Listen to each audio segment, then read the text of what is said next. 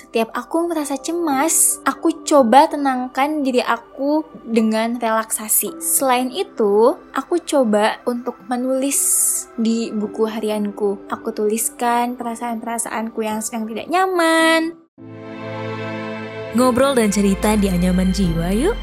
Tenang, kamu gak sendiri kok.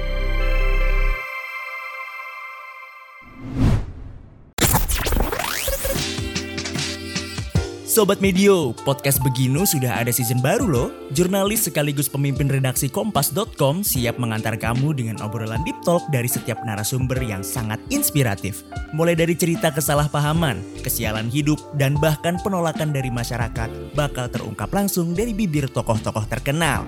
Makanya, jangan sampai ketinggalan setiap episode terbaru podcast Beginu Season 4 setiap hari Senin dan Rabu pukul 3 sore hanya di Spotify.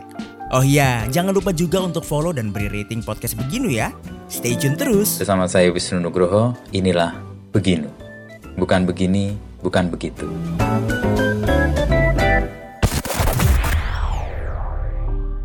Halo, saya Lana Donita, teman manusia asa. Podcast Anyaman Jiwa episode kali ini, aku akan bercerita cara aku mengendalikan kecemasan. Sebelum mendengarkan obrolan kali ini, jangan lupa follow dan beri rating terbaikmu untuk podcast Anyaman Jiwa di Spotify. Serta nyalakan notifikasinya ya, supaya kamu bisa terinfo setiap ada episode terbaru yang tayang di hari Rabu dan Jumat.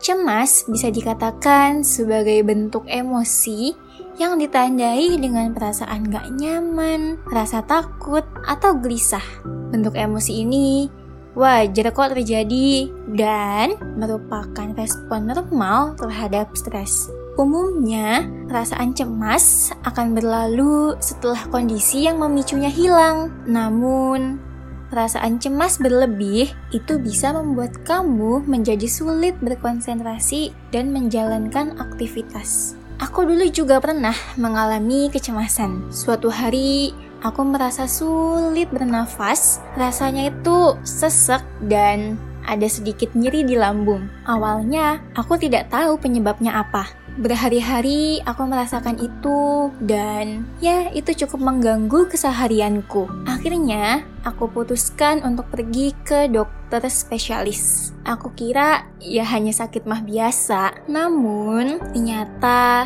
dokter bilang bahwa penyebabnya karena aku cemas. Mulai dari situ, aku mulai sedikit aware, aku sedikit sadar ketika aku gemetar, sulit bernafas, dan merasa gelisah, itu sebagai tanda bahwa aku merasa cemas. Aku itu orangnya mudah banget merasa khawatir, merasa cemburuan. Cemburunya di sini itu nggak hanya ke pasangan ya, tapi aku juga cemburu sama keluarga atau teman ataupun orang lain.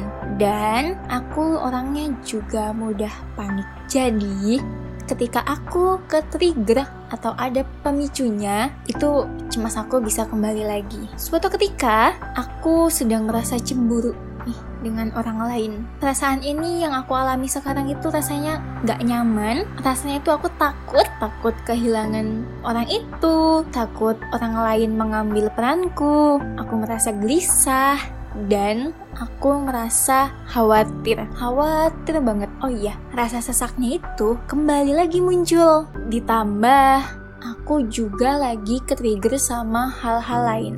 Oke, okay, aku sedikit aware nih, kayaknya ini aku lagi cemas. Tapi aku tidak mendiagnosa diri aku bahwa oke okay, aku cemas no. Aku akhirnya putuskan untuk ngobrol dengan psikolog di salah satu platform kesehatan yang durasinya sangat singkat. Setelah ngobrol-ngobrol dengan psikolog, aku menceritakan masalahku dan aku juga bercerita banyak dengan psikolog itu. Akhirnya psikolog itu bilang, iya aku mengalami gejala kecemasan dan aku disarankan untuk konsultasi lebih lanjut. Aku ingat banget ketika aku kuliah, aku diajarin metode meditasi oleh dosenku dan waktu itu dosen aku bilang ketika kita meditasi dan rutin menjalankan meditasi itu bisa mengurangi kecemasan yang kita alami. Selain itu juga beberapa psikolog yang pernah aku temui menyarankan untuk melakukan relaksasi atau meditasi. Akhirnya aku coba untuk meditasi secara rutin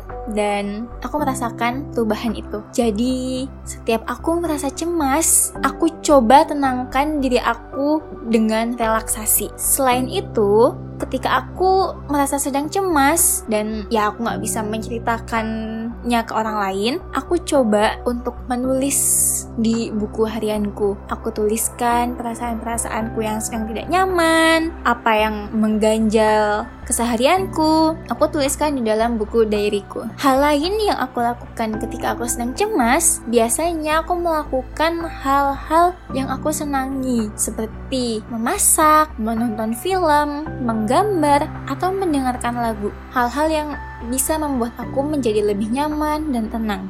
Jadi aku memiliki list daftar apa saja yang bisa bikin aku tenang. Jadi ketika aku sedang cemas, aku bisa membuka listnya itu kembali. Untuk kamu yang sedang mengalami seperti aku atau sedang berdamai dengan kecemasan berlebih, tenang, kamu tidak sendiri kok. Kamu bisa melakukan kegiatan positif seperti aku melakukan hal-halku tadi yang bisa membuat aku senang, tetap menjalin hubungan dan komunikasi dengan teman. Dan ketika kecemasan ini sudah mengganggu diri kamu, jangan takut ya untuk ngobrol dengan psikolog atau profesional lainnya. Tujuan aku cerita itu karena kamu gak sendirian. Ada aku dan teman-teman lainnya yang sedang berjuang untuk kesehatan mentalnya supaya lebih baik lagi. Kamu harus semangat ya. Terima kasih buat kamu yang sudah mendengarkan episode Anyaman Jiwa kali ini. Terima kasih juga mau mendengarkan aku. Kalau ingin curhat, jangan sungkan. Kirimkan saja ke podcast at dan DM di sosial media at medio by KG Media, at Sonora FM 92, dan follow Instagram Manusia Asa di at manusiaasa.id. Saya, Lana Donita, dari teman Manusia Asa. Tunggu episode yang lain ya. Yah, udah selesai episode kali ini. Tungguin episode Anyaman Jiwa selanjutnya ya.